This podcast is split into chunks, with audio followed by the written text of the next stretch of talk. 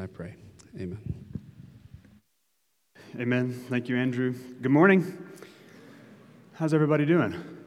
My name's Stephen. It's nice to meet all of you.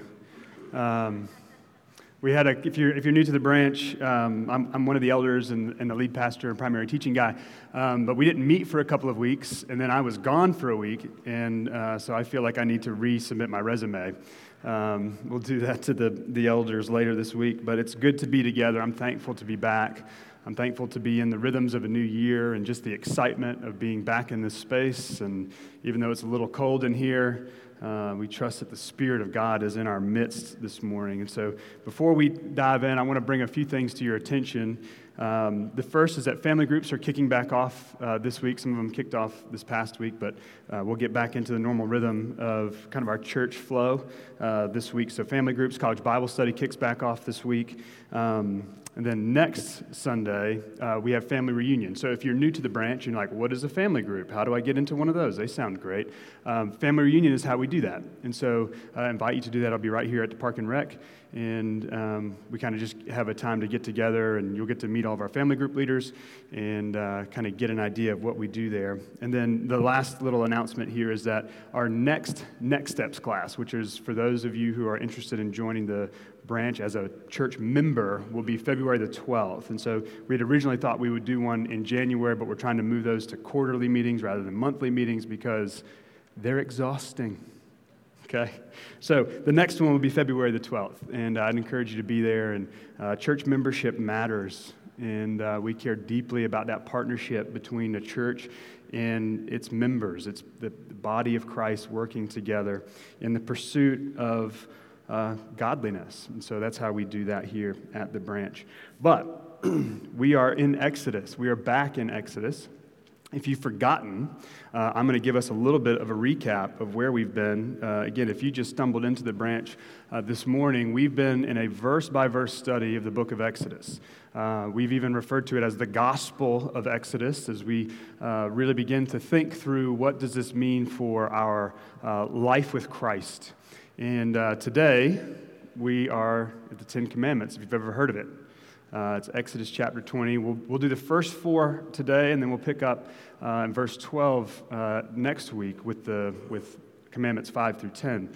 Um, but this morning, it's all about the vertical commands of how do we view God? How do we obey God? What are the, who is God, right? And uh, so I think the, the biggest thing, just by way of catching us all back up, uh, it's been a while since we've been in Exodus, is just to kind of quickly tell you the story of where, where we've been and how did we end up here on the top of this mountain, the mountain of God, and he's now giving his law to his people. And so, if you're familiar with the story of Exodus, this will just be a refresher. If you're not, I'd encourage you to catch up. We're only 20 chapters in. We are officially almost halfway through our sermon series on Exodus. So, unofficially, officially, okay? Um, so, God's people had been in bondage, right? They've been in bondage for over 400 years, generation after generation, uh, held captive in Egypt. Uh, they've had a, they had a number of pharaohs. Even the first few verses of uh, chapter 1 in Exodus, we see the turnover of Pharaoh, who is the king of Egypt. Uh, and the, the newest king is ruthless. He is uh, the, the, the worst of the worst, right? He is a supreme narcissist. Uh, he is brutal uh, in his approach to the Israelites, God's people. And um, God calls Moses to be the leader of this tribe of misfits uh, to escape, to be released from these chains. And so, uh, over a series of 10 plagues, Pharaoh finally said, Enough is enough. And, uh, except it wasn't enough because then he chases them after God lets them out, and then the Red Sea swallows them up. But in the beginning, if you'll remember, this is early on in Exodus. Moses, this is at the burning bush. Moses, God comes to Moses and says, um, Here's what I'm calling you to do. And remember, Moses gets real nervous. He doesn't feel like he's the greatest leader. He's got a stuttering thing, and he just doesn't feel confident in himself. And yet, God's trying to tell him, Your confidence isn't in you, it's in me. And he releases him, and Moses becomes this catalyst for this amazing movement uh, in uh, this period of salvation history. And so the first question that Moses asked God is what?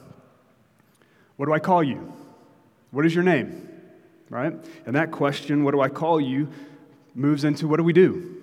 Right? And this is where we see the 10 plagues. And he, God tells Moses, you know, to tap your staff in the Nile and it turns to blood. And to lift your hands later and, and then they become, they become victorious in battle, right? And so what do we do? The next question then Moses asks is, where are we going? If you're calling us out of this place, this is the only place that we've known, where are we going? And now, at the top of the mountain of God, the top of Mount Sinai, we get how do we live? How do we live in union with you, God, a triune God, God the Father, God the Son, God the Spirit, and how do we live in communion with one another? And so, in the Ten Commandments, you have what we like to call vertical commandments and horizontal commandments. I'd rather, what Jesus called them is love God and what? Love others, right? What are the greatest commandments? The first is to love the Lord your God. The second is to love others like yourself. So that is the Ten Commandments summarized. Now, what Jesus also says, he says all of the commandments of the law. So it's not just 10, right? By the end of it, we get lots and lots and lots and lots of commands. The law of the Lord continues to grow throughout the Old Testament, even in Exodus. But these 10 are the foundational elements of God's uh, people. And so it's often known as the 10 words. This is probably the most widely known portion of Scripture throughout human history. If you were to ask a stranger who'd never heard or never stepped foot in the church, they've probably heard of the Ten Commandments, uh, even probably more than some of the great narratives of the New Testament. The Ten Commandments is something that human history has always known. Now, it's not something that human history has always embraced, right? We're trying to remove it from schools, we're trying to remove it from courthouses, we're trying to remove it from everywhere that we can because in these Ten Commandments becomes the foundation, really, for all of civilization. Okay? Uh, I don't think it takes a, a rocket scientist to, to see that murder is bad. Are we there? Can we agree on that? Okay, good. Then the sermon's over. So um, it's good to be back here. But we have these two parts we have the vertical, or what we call worship, and we have the horizontal, which is what we call mission love God and love others. So these commands that he gives us are for our good, and it's for the good of others as well, right? If we receive these commands as only individualistic commands, then we've completely missed them because we are not called to live alone. John 14, 15, it's going to be on the screen behind me. I love these words. It says, This is Jesus. He says, If you love me, right? That's a powerful four letter word. If you love me, you will what? You'll keep my commands. So, are the commands important? Yes, they are absolutely important. So, my love for God or my love of God is reflected in my obedience to His words. So, we say it here a lot, and this is the why we've structured the church the way that we've structured it. This is why we teach the way that we teach, because we believe that more than anything else in the world, the most important thing in our lives is the Word of God. It's how we know who we are. It gives us our identity. It gives us our purpose. It gives us mission. It gives us vision. It gives us value. But it also keeps us in alignment with the one who created us. And so that is what we are doing in the Ten Commandments. So God's people, though, desire to do God's will because they have already been saved. This is the primary point, okay? So if, if you don't take notes, this is the only note that's worth taking. But God's people desire to do God's will because they've already been saved, not in order to get salvation or not in order to earn salvation. When we flip that wrong side up, we lose all purpose, we lose all identity, and it doesn't make sense. It becomes a running a race on a treadmill where we are never making progress. However, we have already been saved, and our response to that miraculous salvation, right? I mean, praise God. I mean, salvation is one of the just most mysterious things on planet Earth, right?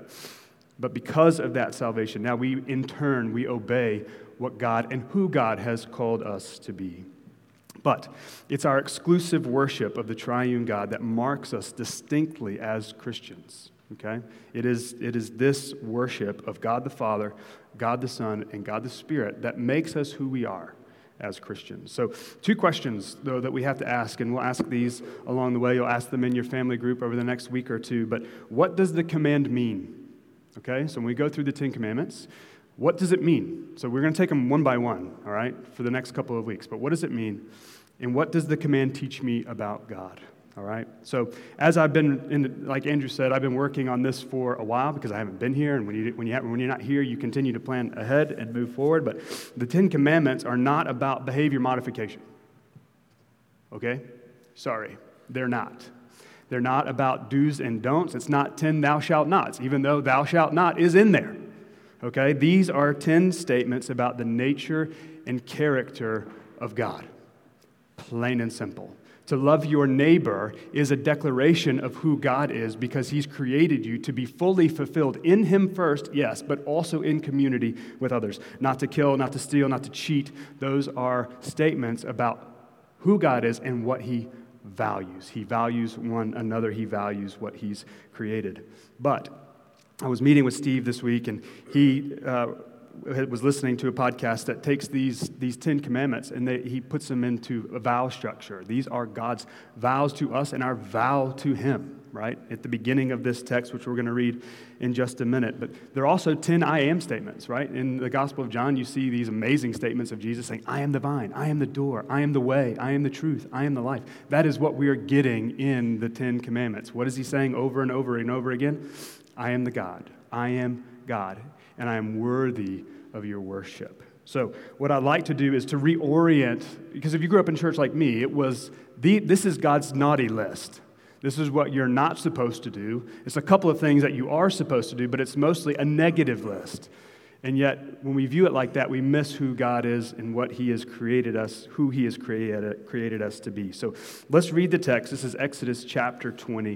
I'm going to read verses 1 through 11, and we'll come back and look at the commands one by one. Okay? Uh, Exodus 21 through 11. And God spoke all these words, saying, I am the Lord your God, who brought you out of the land of Egypt, out of the house of slavery. Verse 3 You shall have no other gods before me. Verse 4 You shall not make for yourself a carved image, or any likeness of anything that is in heaven above, or that is in the earth beneath, or that is in the water under the earth. You shall not bow down to them or serve them, for I, the Lord your God, am a jealous God, visiting the iniquity of the fathers on the children to the third and fourth generation of those who hate me, but showing steadfast love to thousands of those who love me and keep my commandments. It sounds a lot like John 14. Verse 7 You shall not take the name of the Lord your God in vain, for the Lord will not hold him guiltless who takes his name in vain. Verse 8 Remember the Sabbath day to keep it holy. Six days you shall labor and do all your work, but on the seventh day is a Sabbath to the Lord your God. On it you shall do, not do any work, you or your son or your daughter, your male servant or your female servant, or your livestock, or the sojourner who is within your gates. For in six days the Lord made heaven and earth, the sea and all that is in them, and rested on the seventh day. Therefore the Lord blessed the Sabbath day and made it holy. Let's pray. Father, we're grateful for this time that we can come together uh, in this space and to study your word. I pray that you would uh, remove any barrier or obstruction to us seeing you clearly uh, this morning and just the beauty and the rigor of the Ten Commandments and its impact on our life. Uh, through Christ. And so I'm grateful that you sent a Savior who could perfectly live the law and, um, and he died in our place. And so I pray now that you would help us to reflect, uh, to remember, and to worship well uh, as we study your word. We love you and we pray in Jesus' name. Amen. All right, so the first commandment is, You shall have no other gods before me. This is from verse 3. So, the primary idea here, though, is since our God is the one true God, and this is what he's been establishing from the very beginning, even from Genesis 1, chapter 1, that if he is the true God, then all other gods are impostors, right? They're false gods. But it is right that we worship him and him alone. And it is wrong for us to worship anything else. Now, here's full disclosure I'm not a Georgia fan. Okay, if you need to leave, now's the time to do it. I'll give you a minute to walk to the door. But I find it interesting as a non Georgia fan that the week that we're going to talk about idolatry, is the week of Georgia's back to back national championship. So, anyways, what we know to be true, I'm just joking. For the record, I'm a Bama fan, so sorry. You can stone me after church, not during church.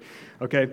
Um, it's good to be back. It's really good, really good to be back. Okay, so here's the point though. All of us, in our very DNA, from the moment that we were conceived in our mother's womb, we were born to be worshipers. We don't need to learn how to worship. We don't need to study how to worship. What we need is to learn who and what to worship. That is where we fail. Okay? So, seriously, you go to a college football game, you're going to be surrounded by 100,000 worshipers. All right? And they're there, they're having a good time. Sometimes they've been worshiping from like the night before, and they're going to continue to worship into the morning the next day, and then they're going to come to church and try to wipe away those sins, okay? But they know how to worship. We don't struggle worshiping. We don't. And that's the reality. What we struggle with is how to worship a good and great God who's worthy alone of our worship. That is where we are as humans in 2023. So we're born to worship, but the deepest issue of our human heart, of every human heart, and from the very beginning, including Adam, was idolatry. What was Adam's idolatry in the garden? It wasn't, he, he wanted to be like God rather than to be with God, right? So when we are worshiping idols of the world, we are choosing to worship a God who's not worthy of our worship. But it's worship in the wrong direction. That's what idolatry is. And idols, I think we live in a world, we think that idols are sometimes just like the little images that we put on our mantle, right? I have been in a lot of your homes. I've been in zero dorm rooms, though, for the record, so we're good there, um, since I was in college, but uh, I've been in no, none of your dorm rooms, not yet. Uh, I haven't been invited. Um, but I haven't seen any Baals, right? I haven't seen any Buddhas. I haven't seen any uh, carven images in your house that you're lighting incense to. That's not the kind of idols that we worship. And yet, our homes are full of idols because we're all worshipers. And idolatry is putting someone, it could be a spouse, it could be a significant other, it could be a job, it could be a boss, it could be a parent, putting someone or something in the place of God. I'm going to skip ahead to Exodus chapter 34. We're going to get here in, I don't know, a couple of months, but Exodus 34, verse 14 says this It says, You, for you shall worship no other God, for the Lord, all caps, which is Yahweh, whose name is jealous, is a jealous God. The Bible is incredibly clear that Yahweh is not going to share his glory. He's not going to share his worship with another. He's not going to share my life or your life. He's declared over us through Christ that you are mine. That is ultimately the last nail in Christ's flesh was that declaration. You are mine. And he breathed his last, and it was through his death, burial, and resurrection that now that declaration becomes true forever and finally. Praise God for that. In and over our lives, but he will not share his glory with another. He is a jealous God. I remember this has been a number of years ago, um, uh, interview with Oprah Winfrey, who, and maybe some of you have seen this or read about it or heard about it, or maybe we've mentioned it before in another uh, environment, but uh, she said, I, I will never worship a God who'd be jealous of me. And Oprah has literally everything in the world, right? You talk about idols, she has them everywhere, and she's going to give you some idols. Everybody gets a car, right? That seems really cool. Uh, I've always wanted that, but um, hasn't happened yet. But Oprah, you know, her, her, her statement is I, I would never worship a God who's jealous of me. And here's the clarity, and this is what I wish that I could like grab her sweet little face and say, He isn't jealous of you, He is jealous for you. Do you see the difference? He doesn't want your stuff. His stuff is His stuff already. He made it. He also made you, your flesh, your heart, your hair, your lack of hair. He knows who you are and he loves you. So he's not jealous of you, he is jealous for you. John Calvin, you've heard me say this quote a few times, but I'm going to read a little bit more of it than I have in the past. But he says, The human heart is an idol factory, churning out new idols like the conveyor belt on a manufacturing plant, rolling out new widgets. Every day we wake up, we turn on the TV or we uh, swipe up on our phone, and what are we hit with? The next idol the next ad, the next thing that we have to have, and all of a sudden it's like it becomes overwhelming. Oh, that would be nice. That would make things a lot easier. Or my neighbor might think better of me if I had that thing in the driveway or this phone in my pocket, right?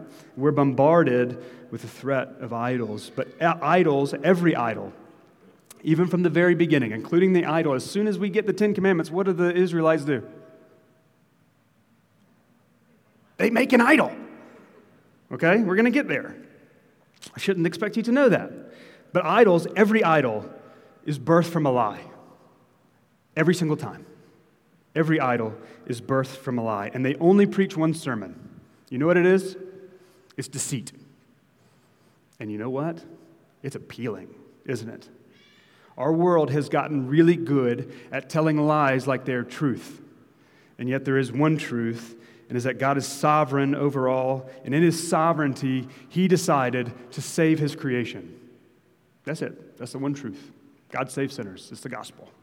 All right? The second commandment, we pick this up in verse 4. You shall not make for yourself a carved image. I'm not going to read the whole thing again, but or any likeness of anything that is in heaven above or that is in the earth below. So all idols are false gods. The idols that we worship are not sufficient for our souls. Okay? So the things that we create, the things that the world create, are never enough to satisfy. Have you ever, we can talk about the Sabbath here in a minute as being genuine rest. Do you know what keeps you from resting?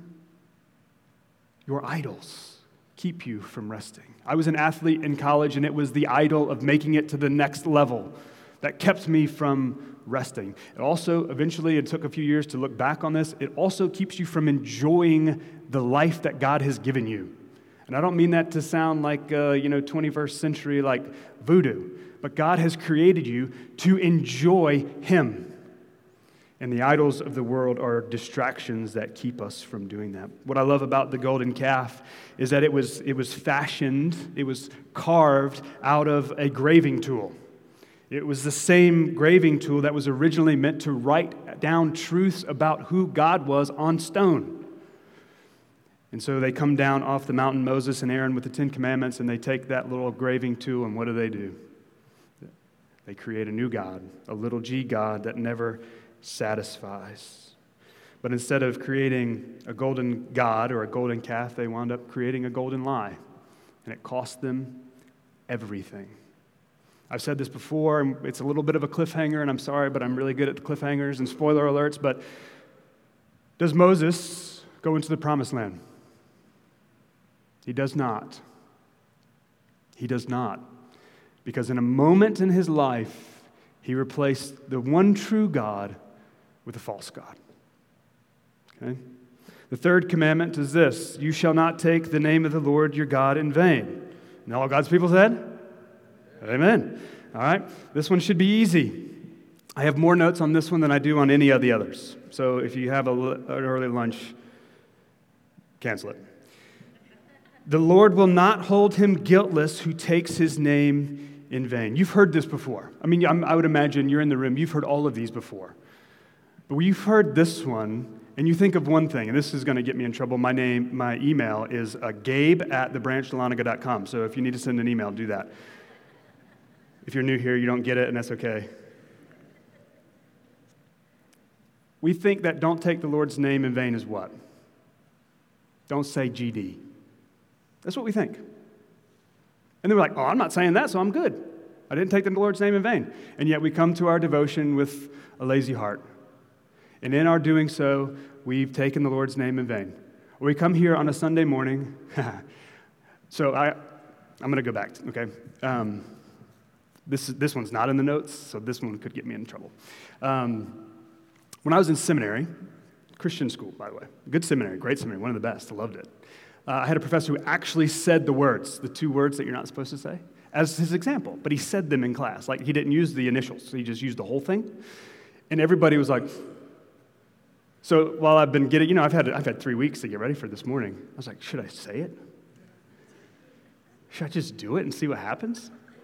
And then I realized that I liked my job and I wanted to be here again next week, so I decided not to do that. But that's not what this is about. The focus is not on what you shouldn't do, but on what you should do. It's about taking the name of God very seriously. What should we call you? What is your name? Who should I tell them that you are? I'm Yahweh. I am the great I am. God is to be highly valued and honored with our lips, but not just with our lips, but also with our lives. So, what does that look like? It looks like flippant worship, just showing up on Sunday and going through the motions. That's taking the Lord's name in vain. It's going to your devotion, like I said, lazily. That's taking the Lord's name in vain. It's numb community. It's coming and showing up at family group and not participating. That's taking the Lord's name in vain. Who gave God his name? God gave himself a name. And only God names himself. I was given a name, by my parents who are here. I like my name, it's fine. It's with a PH, by the way, it's never a B. My kids got names. We gave them to them. Some of them were hard to name. So, same with you. Now, you can change your name. That's not your given name, right? Some people do that out of rebellion, or they do it because of their family arc or their, the trajectory of their story, and they're trying to break free from those chains, and I'm okay with that. But your given name was given to you. You didn't come up with your own name, and yet God does because He is revealing in His naming of Himself His divine authority, His supreme authority his dominion over all things, and his power. He's the only one who can make dead things living things, and that's why we're here. We shouldn't take his name falsely. Eh, He's throwing his name around or claiming to be a Christian and not living like one. We shouldn't use his name meaninglessly, without value, without conviction, without courage. We shouldn't use it abusively, right? We see this a lot in the church. Oh, Jesus wants you to do this. Yeah, he might, but you're also manipulating people for your own fame and power. That's a problem. That's taking the Lord's name in vain. Shallow thinking about God always replaces God himself. We can't think of God shallowly because he isn't a shallow God. He sets in his place a fraudulent idol, or we set in his place fraudulent idols of security Who's graduating in May? Are you scared? We do. we we put in God's place these idols of security or sex or wealth, power, religion. You can come to church every Sunday, and this can be your greatest idol. The same professor who said the bad word was the best professor I ever had, for the record. He also said, If you let your Bible become an idol, give it back to me. And he cared deeply for the Word of God. And we can do that. We can allow our, the, our coming to the Word of God to be just this list of like this rote memory thing where we just are going through the motions. And in so doing, we're taking the very precious, living, breathing Word of God, which, by the way, never returns empty, and we can turn it into an idol. Seminary students are notorious for that. Let's keep going. Fourth commandment. I started my clock really late, too, by the way, so I have no idea where we're at. Liam's going to wave at me or throw something up here when it's time to go, okay? I don't know what he said, and I don't want to know. All right, the fourth commandment. We have a hard time with this one, too. Remember the Sabbath day and keep it holy, all right? We should work and we should rest because we serve a working and a resting God. In the beginning, as he's creating, he is putting this law in motion. He's putting this command in motion. He is calling us to reflect his motioning, his working, and his resting. And here's what I love about what Christ does in his life, in, in the, the pivot, right? So, I mean, Christ comes in all of human history that just pivots, right? There's law, law, law, law, law. Christ comes and says, I didn't come to abolish the law, but to fulfill it. And now all of a sudden, salvation's a different track, right? But in, this, in the same way, the church then kind of reorients around Sabbath. So in the beginning, God works what? He, he speaks for six days, He creates for six days, and then He rests. And from that point until Christ comes, that's kind of how God's people acted. They worked for six days and then they would rest. They would work for six days. It's, it's basically like I'm going to run as hard as I can until I can't, and then I'm going to crash. And I'm going to have a day, and I'm going to rest, and I'm going to get up, and then I'm going to keep going and going and going, and then I'm going to crash. And Christ comes, and he puts it, he puts it upside down. Now we rest in order to work. You see the difference? He's still calling us to Sabbath. But instead of working in order to achieve rest, we rest in order to work because now he's reoriented our priorities. Our priorities are to worship, not to work. Now, you can work in worship, and you don't have to be the worship leader. Thank God I'm not the worship leader. And yet it is my job to stir our hearts in worship, right? So we can go to our jobs, no matter what they are, if you're a teacher or a cop or whatever, and you can leverage your vocation for the worship of God. That is what we're called to do. And so in the Sabbath, now we are resting. This is why the church has historically gathered on Sunday, the first day of the week, unless you have one of those new super modern calendars where Monday's the first day of the week. Like, what a bummer. Sunday's the first day of the week because we rest. The church comes together. We breathe in deeply. That's what we're doing when we come together, by the way. It's just like inhaling together, like a collective gasp for air. Because we, one, need God. We need His Word. We need to worship. We need to sing these songs because there's going to come a time, Monday through Saturday, where I need to be reminded of the lyrics that we just sang. And then we go out into the world like a, like a slingshot, like a catapult. You know, as soon as we finish here, we cut the cord, and all of a sudden it's like, there's, I don't know how many people are in this room, but all of us are getting, you know, shot out into the world because now we're taking that worship, we're taking that mission into the world for the good of others. But this is this fourth commandment is one that's rooted in creation. We're called to do a few things though in the Sabbath. We're called to remember. We're called to remember the Creator and Redeemer. We're called to rest, right? But we're also called to worship. The Sabbath, the Sabbath, practicing the Sabbath, points us to a forward future, a forward, a future rest, where we finally stand in the presence of God without the pressure of work. Because now we just sing, Holy, Holy, Holy is the Lord God Almighty, who was and is and is to come. That is what we are longing for. And as we practice the Sabbath, we are preparing our lives for an eternity of worshiping God the Father, God the Son, and God the Spirit. But Sabbath is a reversal from creation in Christ. I love it. So there's nothing more dangerous, though, than religious confidence in a fake God. If you were to come here and you're like, why do you go to the branch? I know none of this is true for none of you, but man, the preaching is so good, right? And all of a sudden, the preaching becomes a false God. That's why I don't preach every week. Or if you come because the music is good, and the music's good. If you're coming only because of the music, you're missing. If you're coming only because we do family groups a certain way, we don't do Sunday school, you're missing, right? So there's nothing more dangerous than religious. You've heard me say this too. There's nothing more dangerous to the church than a nominal Christian. Someone who just shows up and goes through the motions is never fully changed by the gospel. But our confidence isn't in a fake God, it's in a resurrected one, one who sent his son to die to bring us back to life. It's a reconciling, it's a redemption. But there are three things that we see there must be a lawgiver. Laws don't just create themselves. That's why I don't understand why we're removing the Ten Commandments. Like, you do know that, like, the laws that put people in jail were coming out of the Ten Commandments.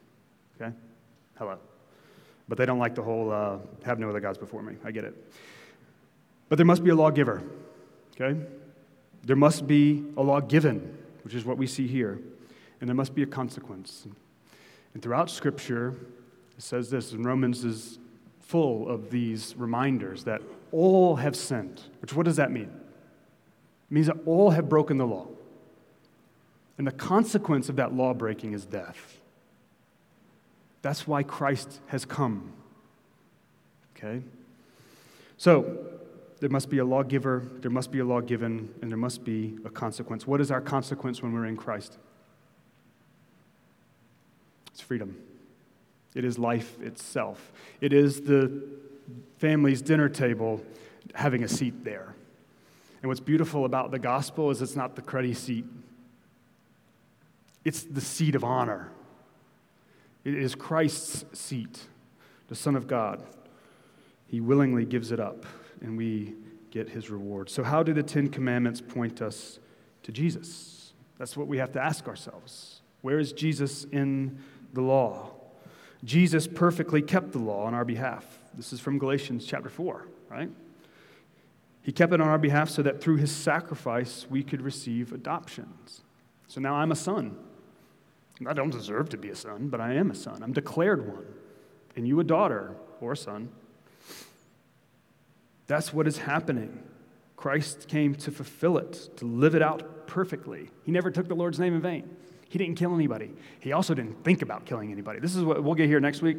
So when we go horizontal, Christ goes through all the horizontal commands and he kind of says, You think you're doing good because you haven't stabbed somebody today, but let me tell you something. Uh, if you thought about your brother with any sort of angst in your heart, you've murdered him. And you're like, whoa, what? You know, and you're like, oh, well, you're doing great because you haven't cheated on your wife. And yet you're like, You, we're going to get there next week. I won't do that sermon too because I'm already over on this sermon. But the second thing, how does this point us to Jesus? The righteous requirement of the law was perfection. Okay, if you break one, you've what? You've broken them all. And what is unique about the Ten Commandments is every single one of them is a fracture of the first. Okay? Every single one is a fracture of the first, to not have another God before me. But the righteous requirement of the law was perfection, something even the most religious couldn't keep. This is, this is the tension between the Pharisees and the Sadducees and Christ was amazing. The New Testament is like one of the best books ever written because you see this, and Jesus is like, you know, what you're doing here is wrong. And they're like, no, it's not. I go to church every week, and we do this thing, and I give a ton of money. And, and Christ is like, yeah, but you don't know who I am. All right? Okay, the third is this, and every time in your Bible where you see a three letter word, B U T, I want you to circle it. And I want you to go in, I want you to underline it, and then to come back in with a highlighter. You pick the color, and then highlight it. Because anytime we get the word but, something new is coming, right? But now, or but God, right? And this is what we get in Romans chapter 3 or Second Corinthians that perfect righteousness that couldn't be earned, but now right? For all have sinned and fallen short of the glory of God, but Christ. We were kicked out of the garden, but God came to reconcile, right? We live in a lost and lonely world, but Christ is coming back and he's going to make all things new, right? This three letter word is so important. And he has imputed now not just the perfect law, but the keeping of the perfect law.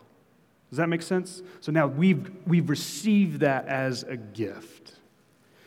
And then the last is this it means that we didn't earn our righteousness. Let's go back into the narrative of Exodus. Okay? Does God give his commands before God releases his people from Egypt? No. What happens? He frees them first, and then he gives his law. So put that in your life. Do you have to keep the law in order to be saved? No. Now, that's not licensure. Okay, you, you don't get to go do whatever you want. All right? You can't say the, the word that we initialized here. Okay? You can't do that. You shouldn't do that. You shouldn't even long to do that, even though sometimes we might, right? But God has called us into this thing now where we are recipients. This is what I love about Christmas with kids. It's like it, Braden's in the room. He's our oldest, he's eight. From the time he was a baby, he was the best gift receiver of all time. Like you could give him an apple core, put a bow on it, and he would be like, oh my gosh, this is fantastic. There's still three bites on it. You know? He's a great gift receiver. And in that, he's, he's modeling what it looks like to receive the gospel. We should be great gift receivers. Why do we love our neighbors who are terrible and park their car in front of our driveway all the time? Because I was dead in my trespasses and now I've been brought to life in Christ. Right? As a silly example, but you get what I'm saying. Why do we do these things? Because we have been given righteousness. We have been given a seat at the table. So, this is uh, the word of the Lord. Next week, we'll pick back up with these horizontal commands, or what I would call mission to the world, right? This is what Christ says. He says, Go. Well, how do you go? You go this way. Okay? So we uh, close. If you're new to the branch, I'm going to walk us through this uh, bit for just a second. So if you've been here for a while, just be patient. But um, we end our services, our, our time of worship, by going to the communion table, which is in the back. There's three of them there. And uh, the bread is broken because it's a convenience for you. You're welcome. Um, and, and we dip it in the cup. And while we're doing this, and so just for the record, this is for people who are, who are believers. Like, if you're not a Christian, uh, couple of thoughts here. I'm not really sure why you'd want to take that. Um, that's not condemnation or judgment, um, but I'm, I, don't understand, I wouldn't understand that. But two is we use this as a time of remembrance okay? So if you maybe you're in the room and you're not a Christian, one, we're, we're really glad that you're here. Um, two, we want to invite you to the table, and there's kind of a way to, to do that. And so uh, our elders and some of our staff will be over here um, by the signs where Carmen's standing over there. If you want to come talk to us or if you want to pray, uh, we're there and available for that. But we end our gatherings by taking communion because by doing that, we are remembering to rest. We are remembering to remember and we were remembering, remembering to worship. And so I pray as you go to the table that you will do those things well and that the Spirit of God would fill you up as we go out into the world. It's really glad, uh, good to be back. I'm, I'm very expectant uh, for this year. Uh, I was asked a number of times, like, what are you, what are you thinking? What are you hoping for in 2023? And I'm kind of like, I don't know, but I hope it's all the things, you know? And I'm just, I'm very excited for what God's doing in our midst. And as we continue to invite others in, and God gives us clarity on that, we're going to do it confidently, we're going to do it together. And I'm, I'm very, very excited for what He's doing here. So let me pray. I love you. I'm glad that we're back together uh, in this beautiful gymnasium. So let's go before the Lord now in prayer as they come back up and we'll enter into a time of communion. Father, we love you and thank you for uh, this morning. We thank you for uh, this place. And we thank you most of all for your word. And pray that uh, as we reflect on who you are and what you have done, just like uh, Israel looking back into Egypt, you have saved us. And it's through that salvation uh, that we respond to you. And so we respond through worship, when we respond through obedience. I pray that you would help us to do that well. I pray for those in the room who uh, might be right there on the fringe of faith. And as we walk over the next couple of weeks through these Ten Commandments, I pray that they will find an enormous amount of freedom through Jesus uh, and see his perfect fulfillment of the law that you're giving your people and, and how we can rest in the work of Jesus and the work of Jesus alone. And so we pray that you would continue uh, to move mightily among us and uh, fuse us with your spirit and dwell us with your spirit. And I thank you for these brothers and sisters. We love you.